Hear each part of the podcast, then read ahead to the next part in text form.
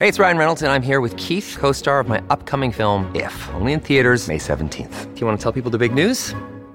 All right, I'll do it. Sign up now and you'll get unlimited for $15 a month in six months of Paramount Plus Essential Plan on us. Mintmobile.com slash switch. Upfront payment of $45 equivalent to $15 per month. Unlimited over 40 gigabytes per month. Face lower speeds. Videos at 480p. Active Mint customers by 531.24 get six months of Paramount Plus Essential Plan. Auto renews after six months. Offer ends May 31st, 2024. Separate Paramount Plus registration required. Terms and conditions apply if rated PG. This episode is brought to you by Shopify. Do you have a point of sale system you can trust, or is it a real POS?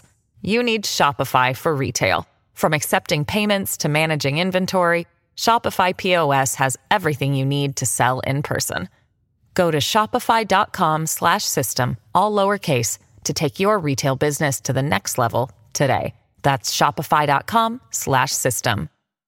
The following program has some naughty language, so if you are listening to this near little ears, make sure they have little earbuds, but you may also want to distract them.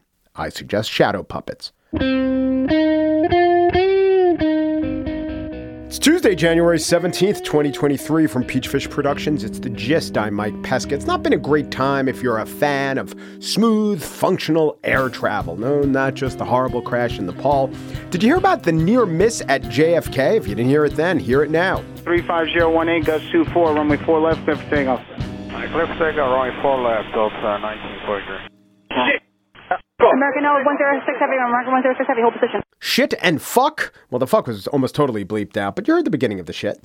That was uh, American Airlines Flight 106, almost colliding with Delta Airlines Flight 1943. That was because the planes were allowed to fly at all. Unlike the previous week, when the Notice to Air missions, the NOTAM system, crashed because of a buggy code or a corrupt file, which grounded thousands of flights. Not the NOTAM system. Everyone knows you got to update your NOTAM files, said thousands of inconvenienced travelers who had no idea about the Notice to Air missions or NOTAM system existing the day before. It's all enough to fill Washington with dread. And by that I mean Phil Washington, Philip Washington, President Biden's nominee to head the FAA. He might be in for a, sorry, bumpy flight because Republicans and most of the Democrats have voiced concern or at least lack of support that the chief executive at Denver International Airport has any aeronautic experience except for being chief executive of the Denver International Airport, which is impressive. It's a busy airport, but if you compare Phil Washington's resume to those of his predecessors, it's less aeronautic than usual. He was in the Army and rose to the rank of Command Sergeant Major. Impressive. And then he joined Denver's Regional Transportation District, which operates buses and rails. Did that until 2009, moved to LA, did the bus and rail system there for six years, and then ran the Denver airport, which is great, but he's not a pilot. He's never fixed a plane. He's never run an airline. And except for the fact that Chuck Schumer said the guy's going to get a vote, it doesn't seem that most people in Washington want him to be the FAA commissioner. So it seems that the Biden administration badly needed a win if they wanted their dreams to take flight. And now they've got one. Politico headline Airplane lavatories deliver new hope for the CDC's variant hunt. The Biden administration plans to widen testing of bathroom waste when international flights arrive. Yes, the toilets in airplanes, under the purview of the federal government, offer tantalizing clues about COVID the Traveler Genomic Surveillance System. Oh my God, wait until InfoWars gets a hold of that one. If I didn't have a liberal from New York in the bathroom, I couldn't wipe my ass. Excuse me. I apologize. We have a family audience. That was wrong, and I won't do it again. Anyway, the Traveler Genomic Surveillance System is being ramped up to test what air passengers have pooped out.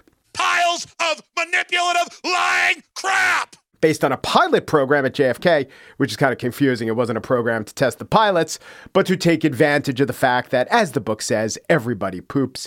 Politico quoted Matthew McKnight, who's a general manager at Ginkgo Bioworks, which is working with the CDC to test the poop. Ginkgo, it's where the stink goes. And McKnight says, just like we have a radar to look for airplanes to make sure we know what's coming into our country, or we have swabs and samples to make sure everybody walking through security doesn't have explosives on their hands, this is the same for pathogens or viruses or bacteria. No, it's not the same.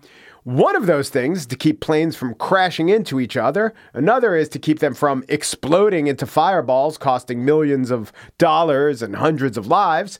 The thing you're talking about is sifting through the caca to get a read on where infections may be headed. McKnight is sort of saying, well, we look at some things associated with an airport. Let's look at some other things. I guess it's better when he invokes radar and bomb sniffing dogs. By the way, I'm all for this monitoring.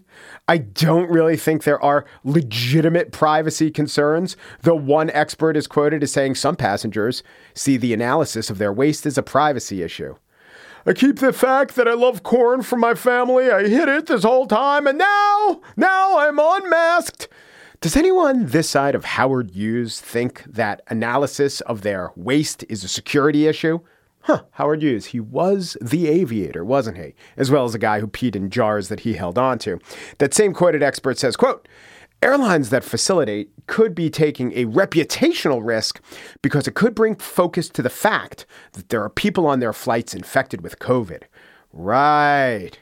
No one figured that anyone with COVID ever took a flight or if Delta, let's say, participates in the program, wait, you're going to take a Delta flight? That's the airline that has ever had someone aboard with COVID. I think we need to take Spirit or Southwest Airline. They don't participate in the poop sifting. Therefore, I can only conclude that no one with COVID has ever flown them. Also, I'm going to wait for five days in an airport. Thanks, Southwest. I do support the poop sifting program. I hope they transmit enough data to the CDC to fill Washington, as it were. And I'm glad the administration is championing it. And I only hope that they don't come across any surprises like, say, classified documents discovered floating in the wastewater. On the show today, the writer whose greatest work of fiction was her own death, but that's only because the rest of her works of fiction were so bad. But first, James Vincent is a London based senior reporter for The Verge and the author of the newly released Beyond Measure The Hidden History of Measurement from Cubits to Quantum Constants. He joins me for a really fascinating discussion about the rise of the foot to the demise of the cubit. James Vincent up next.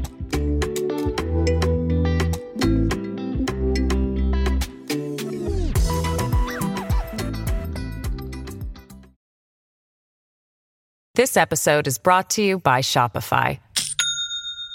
Do you have a point of sale system you can trust, or is it a real POS? You need Shopify for retail. From accepting payments to managing inventory, Shopify POS has everything you need to sell in person.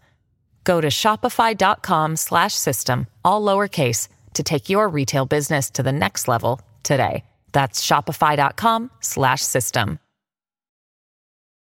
In Finnish, a peninkulma is the distance from which a dog's bark can be heard. A collop is the amount needed to graze a single cow, according to some set of Irishmen.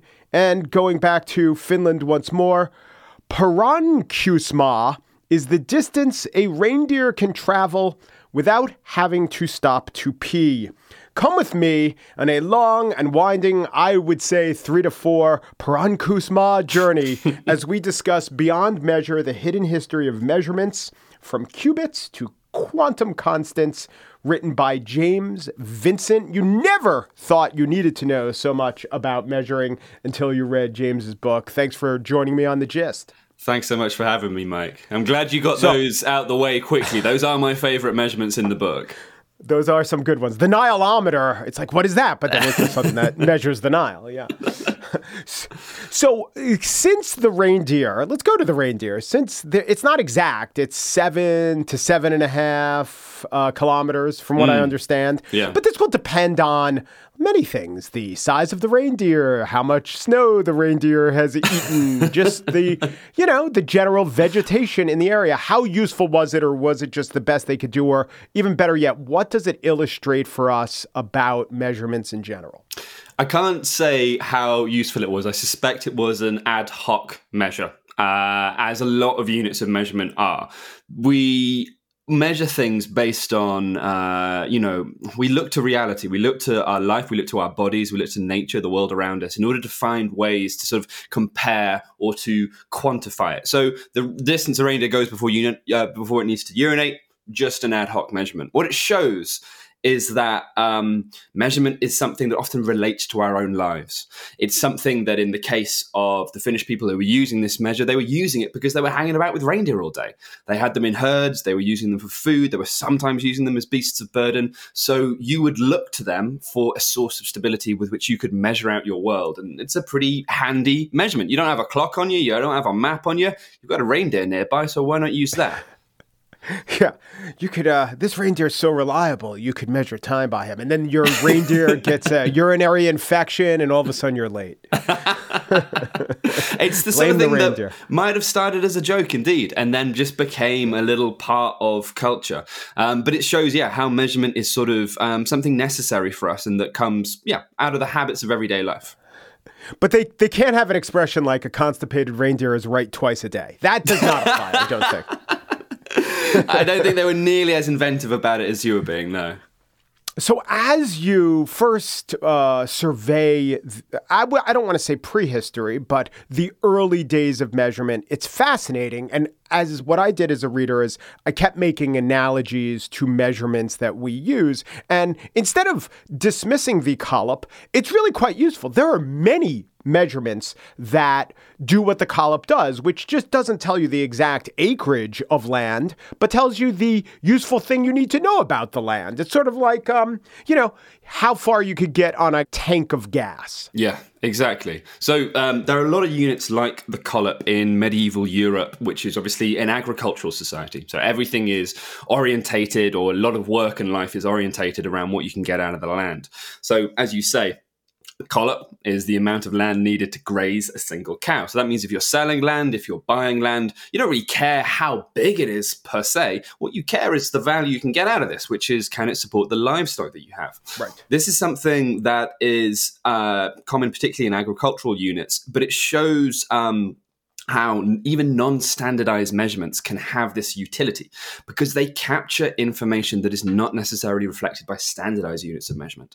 Um, the, sort of one of the big stories in the book, and you know, if people ask me to um, boil it down to a single sentence or a single thesis, it's that the history of measurement is a history of increasing abstraction. And what I mean by that is that units of measurement start off as these things very close to our own experience. You go with the earliest units of measures are tend to be derived from the body. You get the foot, you get the span, the fathom, the cubit, right. all these units. Even the cubit is hand related, right? The cubit is the distance from the elbow to the fingertip. Uh, the word in English comes from the Latin cubitum, which just means elbow, but it's something that was a, a, a very popular unit in the Middle East, in North Africa with the Egyptians. And, you know, so it appears in the Bible, for example, quite a lot. You know, they talk about the right. dimensions of Noah's Ark in cubits. Um, so when they but, say, so when we say now some elbow room, we're literally saying, give me a cubit here. I hadn't thought about that connection, but that's exactly right. Try that in an elevator next time. Can you get, just hey, give me, give a, me cubit, a, cubit, man? Buddy. Come on. but um, measurement starts like this, and then we sort of work out that if we want it to be useful, it needs to be consistent. A unit needs to measure the same, it needs to measure the same value, the same quantity, the same amount every time we use it. And this is very useful because it allows measurement to function better as a tool of communication. Um, you know, uh, uh, this is another big thing in the book is that um, you know there used to be so many different systems of measurement. Every country used to have its own system. Almost every region, you know, you would have units. Some units that were well known across a large landmass, but some that were quite localized or they varied in their capacity, um, and that obviously creates friction. It's like going to a different country and learning a new language. If you have to translate all your knowledge from one set of units to another, that's going to be a bit of a pain. Um, so, measurement over time, over this sort of grand sweep of history, as I look at it, which is, you know, 6,000 years or something, really, uh, maybe 5,000, um, it becomes standardized and it becomes abstracted because that abstraction allows it to be applied at a distance, you know. Um, but obviously, not not everyone is signed on to what is the dominant uh, system of measurement at the moment, the metric system. You know, obviously over in America, you guys uh, still. Yeah, sorry about that one. No, it's fine. It's fine. We've got them over here in the UK as well. We're just not as we're not quite as tightly tied to them as you guys are.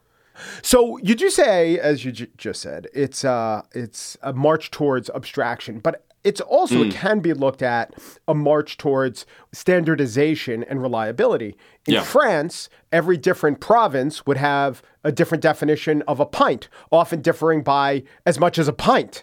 So Yeah. is it was it really getting more abstract to say no, this is the pint and it's 16 ounces, although you'll tell me if that was what the French decided it was, or was it less abstract?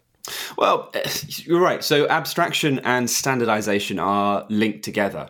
Um, but I would argue that um, abstraction comes from our definitions used in the metric system, that being what the French eventually went over to instead of this confusion of units. So in the run up to the French Revolution, as you say, there were all these different units within France that um, really created a lot of friction for the country in terms of uh, economics, in terms of the lives of the peasants. Um, and so they decided to replace it with uh, the metric system. Now, the metric system is certainly abstract because um, they decided that they wanted to derive the value of these units from, you know, cutting edge science at the time. So, for example, when they looked to create a new standard unit of length, they created the meter. Now, the meter is defined as one ten millionth of the distance from the North Pole to the equator, which I think is a pretty abstract way to define a unit of length, right? It's not something that necessarily connects to human experience directly.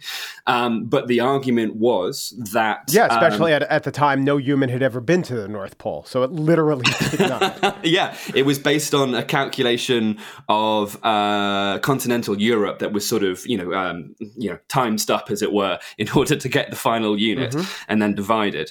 Um, but it was uh, seen as scientific, and it was seen as universal as well. So the idea was that, uh, you know, the old French common unit of length was the pied du roi, literally the foot of the king.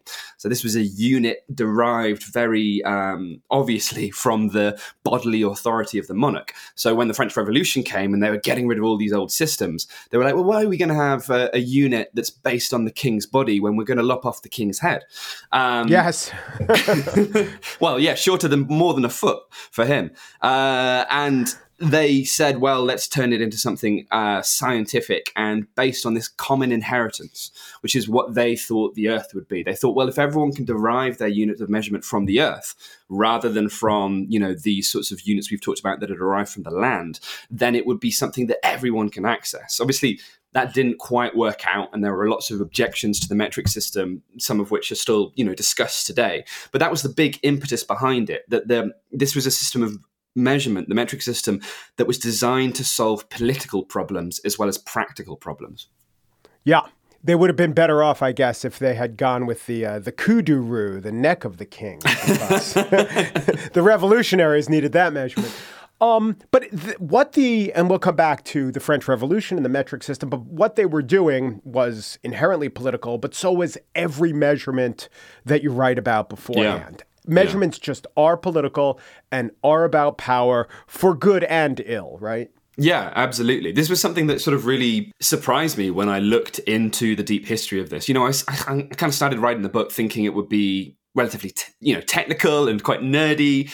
And then I started looking at the history of, of measurement and realized it was really deeply tied to political power and to sort of how society is organized in these very, uh, these very, uh, these big overarching systems. So, you know, talking thousands of years ago when the first city states are being uh, developed when we you know you first have the first glimmerings of you know what we call civilization um, measurement and, and uh, making sure there were units of measure consistent measurements to be used within a certain area was one of the big responsibilities of the local king or the local chief or the prince or whoever it was it was a task that was like maintaining the roads or meting out uh, you know justice for criminals uh, you know punishments for criminals it was something that you did in order to keep your people happy.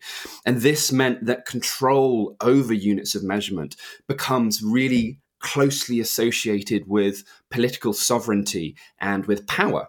Uh, and you know, you, I think you know you see sort of vestiges of that still today. You get something like the scepter, for example, as this sort of symbol of uh, of, of, of, monarchy of, of, of ruling. And one of the earliest examples of that uh, in one of the the Babylonian steles uh, depicting the Code of Hammurabi, archaeologists interpret the scepter that the king has as a measuring rod. You know, it was mm. something that you literally used to lay down the rule. Um, so this means that measurement becomes, yeah, very political, and control over it becomes a political question. So, can you think of an example where there was uh, an exertion of power via measurement, where maybe there were two sides debating, and either a clever person or party uh, got their way about the measurement and it redounded to their favor, or the reason that they were arguing the the power struggle was over how to measure something, and then we were stuck, or that that society was stuck with the winner. Well, the big example is is the metric system because. Um, that was created, as I said, during the French Revolution. But obviously, when Napoleon took over France, and started invading the rest of Europe, he would um, frequently impose metric systems, metric measurements on the countries he invaded as part of the sort of uh, the, the, Napoleonic Code, this system mm-hmm. of legislative and judiciary reforms that he thought would make a country, uh, you know, modern in a way. And some countries resisted this; they wanted to keep their own systems of measurement, and other countries sort of embraced it actually because they that because they knew their own system was a mess and they wanted to have this clean slate that was imposed by an outsider. It was very handy. Um, the, the funny thing is, is that countries often change their systems of measurement during times of political upheaval. So after the Russian Revolution, they go metric. After India um, achieves independence from the British Empire, they go metric. After the Chinese Revolution, they go metric. And it's only in these moments where you're really remaking society that I think people can put up with having something as fundamental as systems of measurement changed. Mm. And that is why the United States never has, because our uh, revolution predated it. It's one of the reasons, although I will say that your founding fathers, Washington and Jefferson and everyone, were metric mad. They loved metric. They wanted uh, the US to adopt the metric system um, and thought it was a really a, a matter of huge importance. As it turned out, you had other more important things on the agenda, and that's that's fair enough. Obviously, um, the US it's it's weird. The US has tried to go metric many times and has nearly gone metric pretty pretty pretty close. Most recently during the 1970s. Um, yeah, but Jimmy Carter got a lot of blowback from that. He Between did that and the sweaters. Yeah. and Reagan got to scrap it, and that mm-hmm. was part of his, you know, tearing it is, down it does code. I'm not going to say right wing, but nationalistic to not oh, have to absolutely uh, to not have to submit to the heel of this inherently superior system. Yeah, and to get to frame it as a foreign imposition. Right. And it's funny because, you know, I, I looked back at the history of anti metric sentiment, and the same arguments have been marshaled ever since the metric system was invented that it is French. it's one of the main objections that a lot, a lot of countries have that it is for foreign, that it is unnatural, that it's, you know, it's the hubris of a man to try and think he could decide what metric, what units of measurement to use instead of using, you know, these inherited from millennia, the wisdom of the ages, this, these older units instead. Yes, and the divisibility by 12 is somehow cited as a huge advance of the imperial system, though I don't know why 12 is better than 10. Well, I you know that is one case where I think um, base twelve and base sixteen there is something to be said for that, but there was something to be said for it in the past. So the argument that people make for the superiority of base twelve and sixteen over base ten over decimal is that it's much easier to half, quarter, and third things just at a glance. You know, you can easily divide twelve and sixteen into into those uh, into those fractions.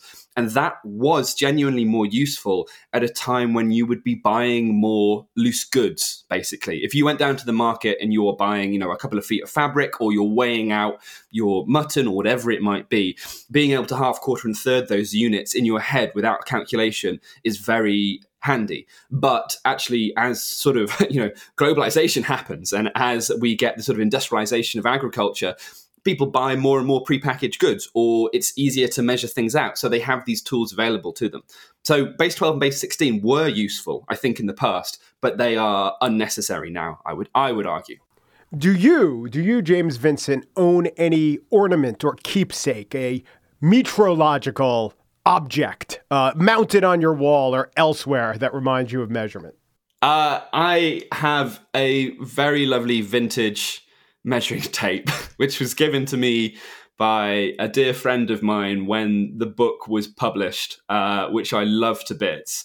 Uh, um, I, it's, it's it's a wonderful thing. It's sort of made of um, well, actually, I think it might be made of ivory on the back. I don't, mm. I, I sh- that which is not so good, obviously, but it was from a time when yes. that was obviously fine. I'm not buying new ivory, um, right? Probably the elephant or possibly walrus who gave their tusk for it yes. would have been died of natural causes by now yeah, uh, but I had a habit with it for a while. Um, so I, I, saw this video ages ago on Shigeru Miyamoto, the creator of Mario, and he has uh, a bizarre habit um, where he keeps a measuring tape in his pocket and he estimates, he's very good at estimating the size of things. So if you show him an object like a glass, as a hobby, he will go, oh, yeah, that's uh, 11 centimeters. And then he takes his tape out and it measures it. And you go, wow, it's 11 centimeters. Shigeru, how did you even know that?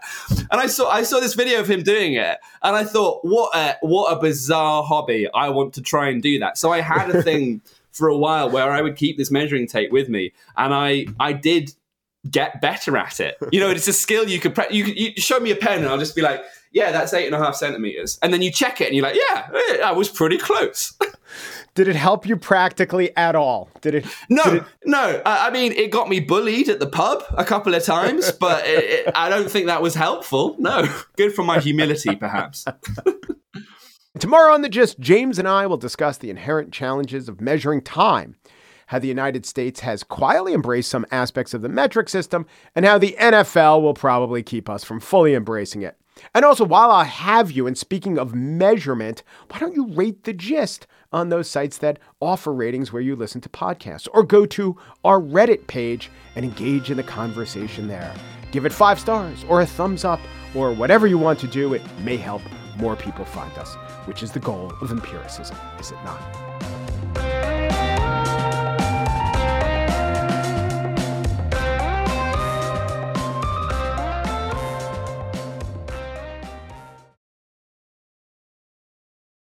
And now the spiel. Novelist Susan Meachen gets tarred for faking her own death, but then George Santos is criticized for faking his own life. I guess you can't win. The latest on Santos, or maybe Santos Devolder, or probably Santos Devolder Soze, is conveyed here by MSNBC's Willie Geist.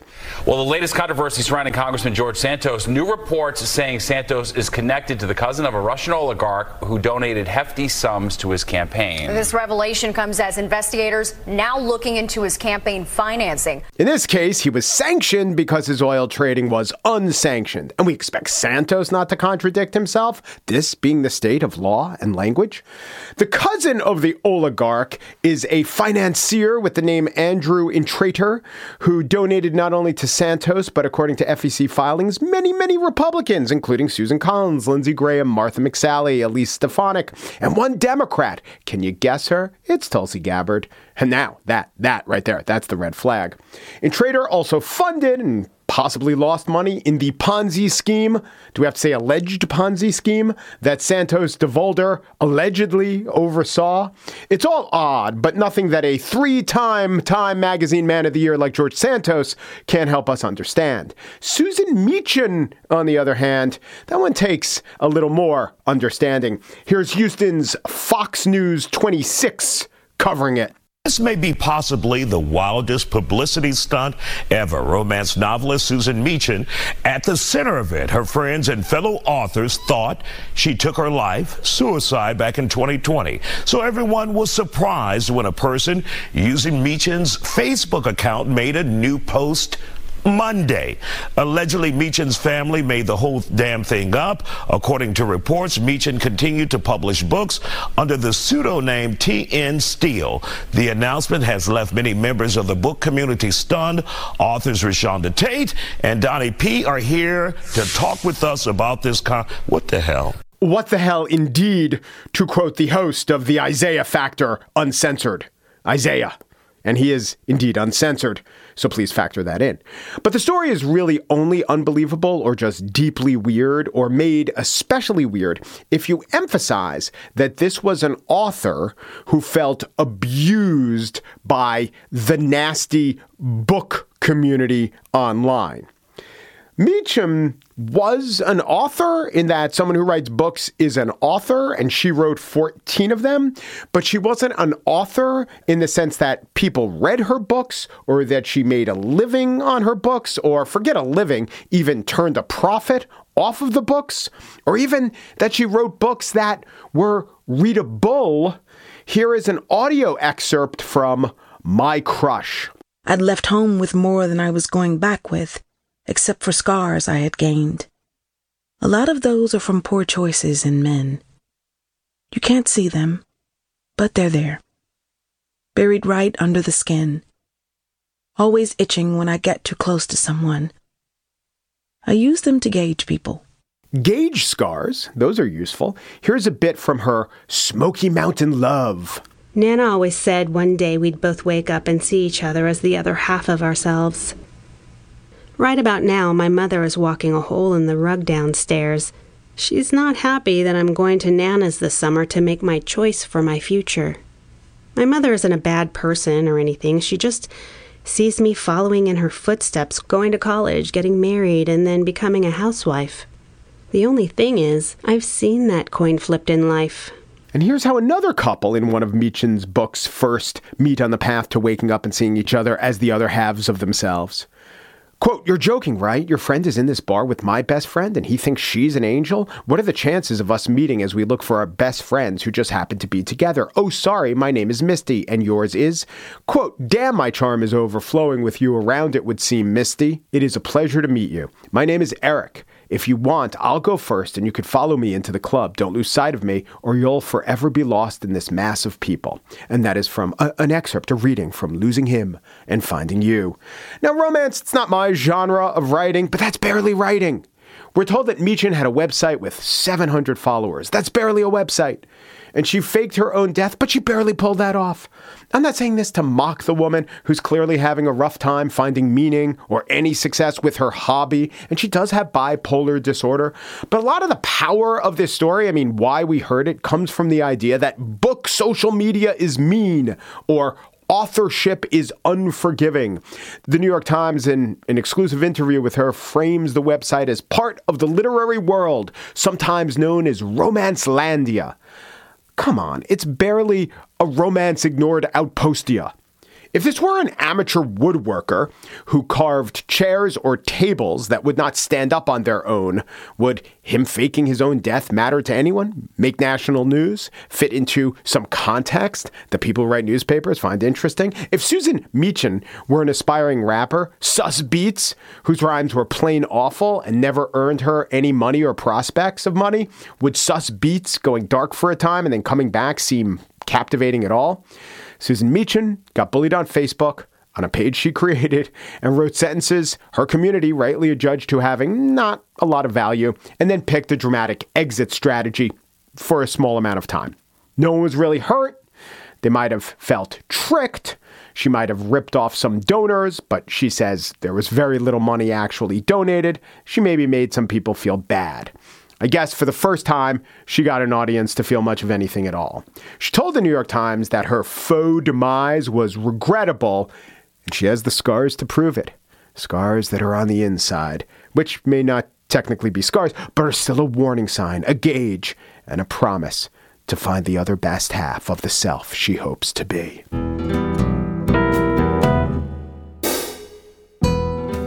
And that's it for today's show. Corey Wara is the producer of The Gist. Joel Patterson is The Gist senior producer. Michelle Pesca is the COO of Peachfish Productions, and The Gist is presented in collaboration with Libsyn's AdvertiseCast. For advertising inquiries, go to advertisecast.com slash The Gist.